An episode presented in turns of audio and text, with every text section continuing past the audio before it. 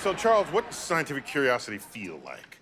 It's really great. I mean, you start, you work hard, you know it just as well as I do, Neil. You're working hard, spending a lot of effort.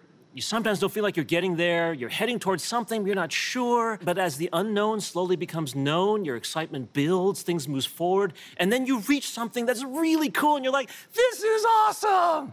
Yeah, I felt that many times. Yeah, that's, that's right. exactly what it feels like. It's, it's a sigasm. that's basically what you... Um, sure. That's what I'm calling it. is- Yeah. A cygasm. Cy- Yeah. Okay, Okay. all right, Charles, have you ever faked a cygasm? Are there any Well- tools in your lab that help you achieve a sigasm? There, there was. Look, look, look, look. Okay, okay. All right. Now that you mention it, there was this one time in graduate school. So there was there was a premature cygasm. Absolutely. Yeah, okay. But fortunately, nowadays I teach not just astronomy classes, but also uh, various research methods classes that include sciences like biology, chemistry, biochemistry, physics, psychology. So really, these days, I can achieve multiple cygasms. nice. Oh, Very nice. It's, a sigasm. It's, a sigasm. It's, a sigasm.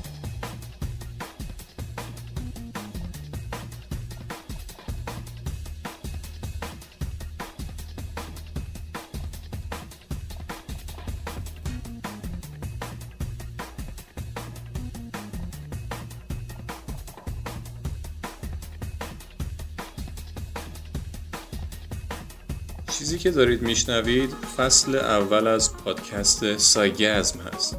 این پادکست از سری پادکست های سایت tudetop.ir توی پادکست سایگزم سعی کردیم که از منابع معتبر و مقالات علمی دنبال مطالب جذاب و بحث برانگیزی باشیم که پشتوانه علمی دارن و این مطالب رو ترجمه کردیم تا در قالب همین پادکست ارائه بدیم. سایگزم مخفف دو تا کلمه است science و orgasm science که همون علم اورگازم همون اورگاسم دیگه خودتون بدونید جریان چیه. همه اپیزودهای پادکست سایگزم و بقیه پادکست های tudetop.ir رو از سایت tudetop.ir می‌تونید بشنوید و دانلود کنید و از کانال تلگرامی ما که tudetop underline IR هست هم می‌تونید استفاده کنید. توی بقیه پلتفرم های پادکست هم می‌تونید ما رو پیدا کنید و دنبال کنید. قبل از اینکه این اپیزود رو با هم دیگه بشنویم دو تا نکته بگم. نکته اول این که توی پنج تا اپیزود اول این فصل اسم پادکست سایفان بود. ولی از اپیزود 6 به بعد تصمیم گرفتیم که اسم پادکست رو عوض کنیم به سایگزم. دلایل زیادی هم داشت. یکی از دلایلش این بود که به محتوایی که ما داریم تولید می‌کنیم می‌خوره این اسم و اسم جذابتریه راحتتر تو ذهن میمونه و به قول خارجی ها یه اسم چسبناکه. خنده دارم هست البته. و نکته دوم تمامی مطالب تکمیلی مرتبط با همه پادکست ها از مقالات گرفته منابع گرفته تا توضیحات و عکس ها و نمودار و هر چیزی که ربط به هر پادکستی داشته باشه توی سایت tudetop.ir توی بخش پادکست ها می‌تونید پیدا کنید مطالعه کنید و استفاده کنید. اونجا می‌تونید کامنت بذارید و با ما در ارتباط باشید. این اپیزود شماره 6 از فصل اول سایگزمه. عنوان اپیزود رو گذاشتیم به افتخار اشتباهات یا به پاس خطاهای ما. In honor of mistakes.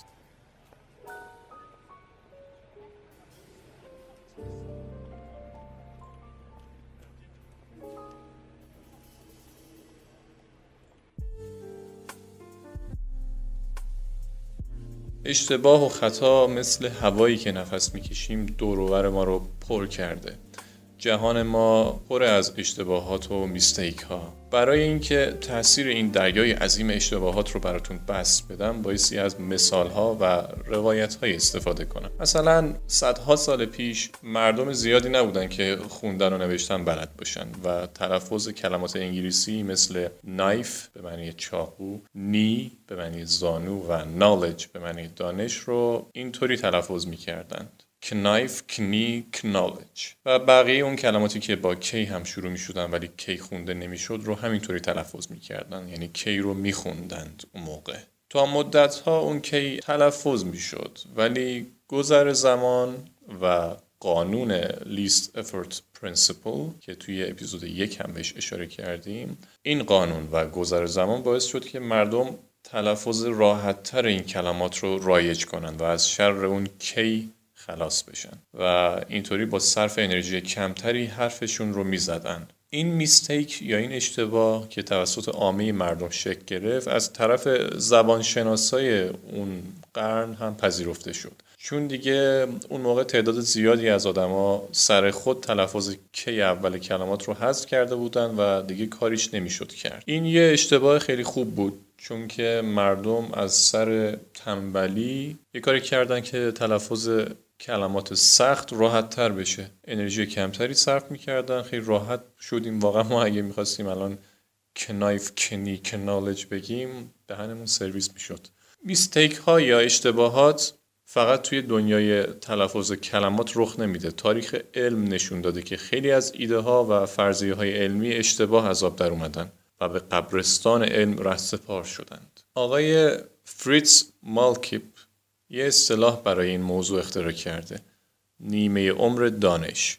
یعنی مقدار زمانی که طول می‌کشه نصف استدلال های یک دانش به دست استدلال های جدیدتری کنار زده بشه. دانالد هد روانشناس معروف میگه که نیمه عمر روانشناسی و مسائل مرتبط با روانشناسی حدود پنج ساله. یعنی تقریبا توی ده سال دیگه اون موضوع علمی روانشناسی عمر علمیش تموم شده و دیگه بهش نمیشه استناد کرد. اینم بازم دلیلش در اشتباهات زیاد آدم ها توی تصوراتشون از دانشیه که دارن. فکر می‌کنن واقعا علامه دهرن. حتی توی دانشمندان هم این موضوع وجود داره.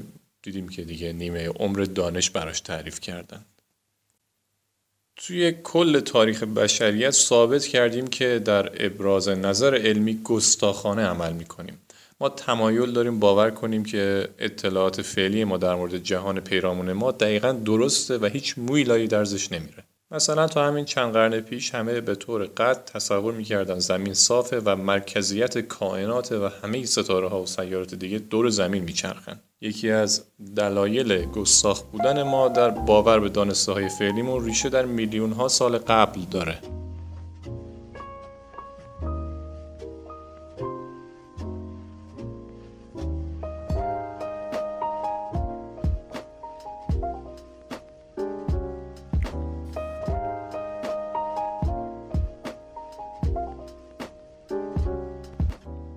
همه دانشمندان حوزه نوروبیولوژی و مغز شناسی و عصب شناسی میگن که مغز ما هنوز با سیستم زندگی توی قرن 21 یا حتی قرن 20 اخت نگرفته. این همه تکنولوژی که می‌بینیم درسته به دست ما آدما به وجود اومدن ولی مغز ما هنوز توی همون چند میلیون سال پیشه. همشون میگن که رفتارهای ما و حتی شکل ساختار کلی مغز ما به اجداد قارنشینمون برمیگرده. توی دوران قارنشینی اگه شما نمی‌تونستی حرفت رو عملی کنی و روی حرفت پافشاری کنی جدی نمیگرفتنت. پس اگه اطلاعات اندکی هم داشتی ولی نمی‌تونستی روش پافشاری کنی و بگی که حرف من درسته بیاین از من پیروی کنید هیچ کدوم از افراد قبیله از شما پیروی نمی‌کردن و جدی نمیگرفتنتون و حتی ممکن بود تردتون کنن شما رو از قبیله بیرون کنن. و این اتفاق باعث می‌شد که حتی بمیرید غذا گیر نیارید. این توی یک میلیون سال در نظر بگیرید اینطوری آدم ها زندگی می‌کردن و طبعا روی ساختار شکل گرفتن مغزشون تاثیر خیلی زیادی گذاشته و عمدتا به همین دلیله که ما فکر می‌کنیم که اطلاعات فعلی ما در مورد جهان پیرامون ما دقیقا درسته و همیشه ما داریم درست فکر می‌کنیم. یه جورای طبیعی این رفتار. البته همون دانشمندان قرن 21 می که انسانهای شکاکی هستند و روی دانسته های خودشون زیاد پافشاری نمی‌کنن هم انسانن و ساختار مغزشون دقیقا شبیه ماست. به همین دلیله که ما عبارت نیمه عمر دانش رو برای ساینس معرفی کردیم. اشتباهات گستاخانه و پافشاری روی جهل یا نادانی که ملبس به علمه در طول تاریخ تاثیرات خیلی خیلی بدی روی روند زندگی آدم ها گذاشته. ممکنه بپرسید مثلا چه اشتباهاتی؟ آیا منظورت اختراع بمب اتمه یا آیا منظورت انتشار ویروس اچ به دست دانشمندانه؟ نه منظورم یه کتاب دعای 700 ساله که یه روحانی مسیحی نوشته. کاغذی که این روحانی برای نوشتن دعاهای دینی استفاده کرده بوده از یک کتاب قدیمی تر بوده. ایشون میاد جوهر روی کاغذ اون کتاب رو پاک می‌کنه کاغذ رو روتیت می‌کنه میچرخونه تا بعدا خشک بشه و شروع کنه روش دعاهای خودش رو بنویسه. چند سال پیش با روش MSI یا Multi Spectral Imaging اومدن اون کتاب دعا رو عکس برداری کردن بررسی کردن و فهمیدن که اون کتاب قدیمیه که روحانیه اومده پاکش کرده تنها نسخه علمی ترین کتاب ارشمیدس بوده. اسم اون کتاب The Method یا متد یا روش ها توی اون کتاب ارشمیدس مستنداتی هست که نشون میده ایشون هزار سال قبل از آیزاک نیوتون تونسته محاسباتی رو انجام بده که نیوتون همین 300 سال پیش نکرده. اگه اون یه دونه روحانی اشتباها همون یه دونه کتاب مهم ارشمیدس رو پاک نکرده بود آیا ما آدما الان هزاران برابر پیشرفته تر نبودیم؟ آخه باید بیایی بین این همه کتاب بری یه دونه رو پیدا کنی که برای ارشمیدسه اونم چی؟ در مورد محاسباته. محاسباتی که هزاران سال ما رو جلو میندازه. بیا پاکش کنی روش دعا بنویسی آخه مرد حسابی.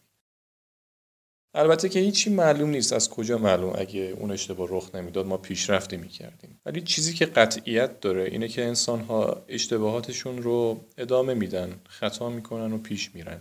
مثلا ماهواره مریخ پیمای MCO یه دستگاه 327 میلیون دلاری بود که توی اتمسفر نازک مریخ به طور کامل شعله شد و سوخت جزغاله شد. چرا؟ چون دو تا شرکت با همدیگه کار کردن و اینو ساختن. شرکت اول لاکهیت مارتین بود توی محاسباتش از ایمپریال سیستم استفاده کرد. شرکت دوم ناسا بود طبعا و از سیستم متریک استفاده کرد. خب این دو تا سیستم به هم نمی‌خورن. یکی فوته یکی اینچه یکی متره یکی فلانه. خب مسلمه که این اشتباه این اشتباه به این عظمت به این بزرگی میاد دهن اون ماهواره 300 میلیون دلاری رو سرویس می‌کنه. این اولین باری نبود که توی کاوش های فضایی اشتباه کردیم.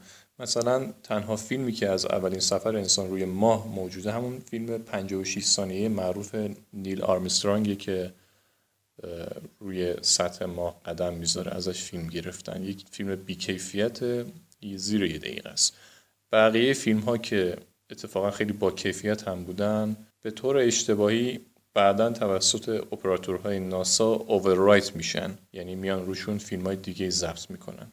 و ما عملا به خاطر اشتباه این اپراتورها تصاویر اصلی با کیفیت از اولین سفر به ماه رو از دست دادیم. همیشه هم اینطور نبوده که خطاهای انسانی فقط تاثیر منفی روی پیشرفت داشته باشن. اکثر مواقع خطاهای ما مثل یک گلوله برفی توی دامنه کوه بزرگ و بزرگتر میشن تا جایی که دیگه از یه شعله کوچیک تبدیل میشن به یک ایالتی سوزان در آتش. این اتفاق 15 سال پیش افتاد سرجیو مارتینز بلند میشه میره جنگل تا شکار کنه. ایشون وسط راه گم میشن. شب که میشه یه آتیش کوچیک درست می‌کنه تا هم گرمش بشه همین که شاید یه عده آتیش رو ببینن و بیان پیداش کنن و نجاتش بدن. اون آتیش کوچیک کنترلش از دست این آقا در میره. تبدیل میشه به یکی از بزرگترین آتش سوزی های قرن گذشته.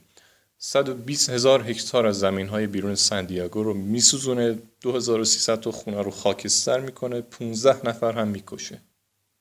شاید و البته شاید اگر آقای سرجیو مارتینز اون اشتباه رو مرتکب نمی‌شد ما الان تکنولوژی های جدیدی که برای نجات جان آدم ها داریم رو نمی داشتیم تکنولوژی های جدیدی که به شما کمک می‌کنن هر جایی از دنیا توی جنگل توی کوه تو هر جا که باشید بتونید با rescued. پلن ها خودتون رو نجات بدین و بیان و شما رو از محلکه نجات بدن. بعد از اون بود اتفاقا. بعد از اون اون اتفاق بزرگ و این آتیش سوزی بزرگ بود که یه عده زیادی تصمیم گرفتن که با استفاده از تکنولوژی و متریال های مختلف این رسکیو پلن ها رو اختراع کنن. برگردیم به تاریخ. بریم توی جنگ جهانی اول.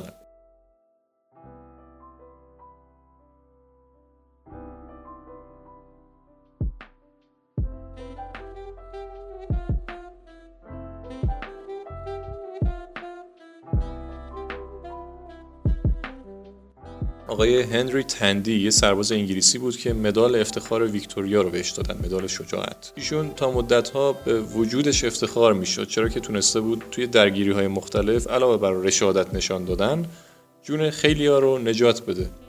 یه نقاشی معروف از ایشون هست که داره یه سرباز زخمی رو روی دوشش حمل می‌کنه. این نقاشی رو اتفاقا از یک عکس گرفتن که آقای تندی توی عصر بعد از یکی از نبردهای جنگ جهانی اول اون سرباز زخمی رو روی دوشش گرفته و می‌بره تا مداوا بشه.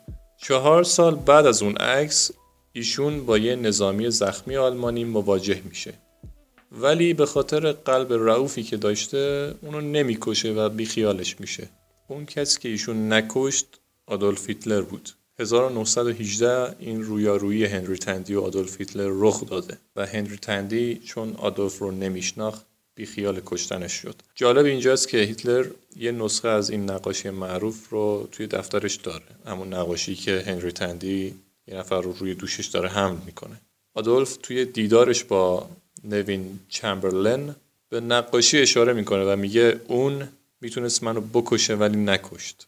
خیلی هم ممکنه بگن خب هنری تندی اشتباه کرد. باید می‌زد میکشتش و ما رو نجات می‌داد از جنگ جهانی دوم و از اینجور چیزا. ولی باز هم هیچی معلوم نیست از کجا مشخص بود که اگه هیتلر کشته بشه یه نفر دیگه از حزب نازی بلند نشه و جنگ جهانی دوم رو راه نندازه و حتی بدتر حتی ممکن بود پیروز هم بشه. اشتباه پشت اشتباه خطا پشت خطا. این کاری که ما آدما توش حرفه‌ای شدیم. اگه نیمه پر لیوان اشتباهات رو بخوایم ببینیم باید یه مثال زد. کشف آمریکا یکی از نمونه های اشتباهاتیه که توی نیمه پر لیوان میشه قرارش داد. کریستوف کلم قرن 15 هم وقتی رسید به آمریکا فکر کرد که به هند رسیده. بومیان آمریکایی اونجا رو ایندیان خطاب کرد. اشتباها این کار رو کرد و جالبه که هنوز بعد از گذشت صدها سال هنوز بهشون میگن ایندیان هندی. فکر می‌کنن آسیایی هن. البته اشتباه نمی کردند ریشش برمیگرده به خیلی قبلتر. کشف آمریکا صد هزار سال پیش بوده.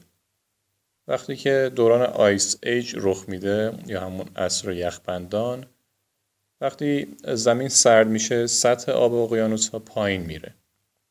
سطح آب دوره یخبندان به این دلیل پایین میاد که مدت زمانی که طول می‌کشه آب از چرخه تبخیر برسه تبدیل به بارون بشه. بره توی رودخانه ها و برگرده به دریا و اونم برگرده به اقیانوس ها یه کمی این چرخه طولانی میشه و عملا آبی که داره تبخیر میشه از سطح اقیانوس به شکل یخ توی سطح زمین توی جاهایی که رودخانه ها و دریاچه ها و دریاها هستن شکل می‌گیره و دیگه بر نمیگرده به اقیانوس. خب حد فاصله بین آسیا و آمریکا یعنی جایی که بهش میگن تنگه برینگ جایی که آلاسکا از سیبری داره جدا میشه اینجا در حال حاضر آبه. ولی توی عصر یخبندان این حد فاصل یه زمین صافه که آسیایی ها می‌تونستن با پای پیاده برن سمت قاره جدید. البته خودشون نمی‌دونستن که دارن یه قاره جدید رو کشف می‌کنن و اشتباها پا گذاشتن توی آمریکا. مدت ها گذشت و دوازده هزار سال قبل سطح آب اقیانوس ها بالا رفت و دیگه ارتباط آسیایی ها یا شاید میشه گفت هندی ها و چینی هایی که از اون مسیر رفته بودن به آمریکا با آسیا ارتباطشون قطع شد. دیگه تو آمریکا موندن و آب بالا اومد و تنگه برینگ زیر آب رفت. و هزاران سال بعد کریستوف کلمب تونست آمریکا رو کشف کنه و اشتباها فکر می‌کرد که اونجا هنده. ولی اشتباهش اوکی بود چرا که حالا بعد از میلیون ها سال ما آدم ها تبدیل شدیم به یک ارگانیسم واحد.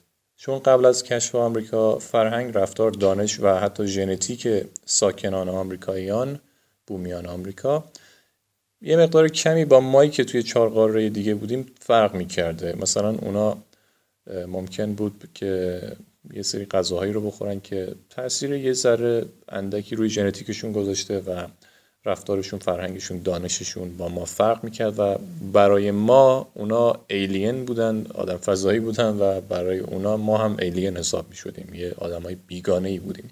ولی الان به لطف ارتباطات جهانی و کشف شدن آمریکا و ارتباط گرفتن همه آدم ها در سطح کره زمین با هم دیگه و تلفیق ژنتیکی و ازدواج کردن با خارجی ها ارتباطات زیادی که وجود داره همه انسان ها الان تحت لوای یک گونه جانوری واحد دارن زندگی می‌کنن و یکی از مزیت های تبدیل شدن ما به یک گونه جانوری واحد یا single organism اینه که دیگه این گونه واحد و وسیع جانوری که ما باشیم رو بیماری های کمتری می‌تونن مریض کنن و سیستم ایمنی ما داره تکاملش رو بهتر طی می‌کنه. پس دفعه بعد اگه اشتباهی مرتکب شدید به خودتون سخت نگیرید چرا که به احتمال خیلی زیاد اشتباه شما در مسیر بهبود شرایط کلی بشریت می‌تونه موثر باشه.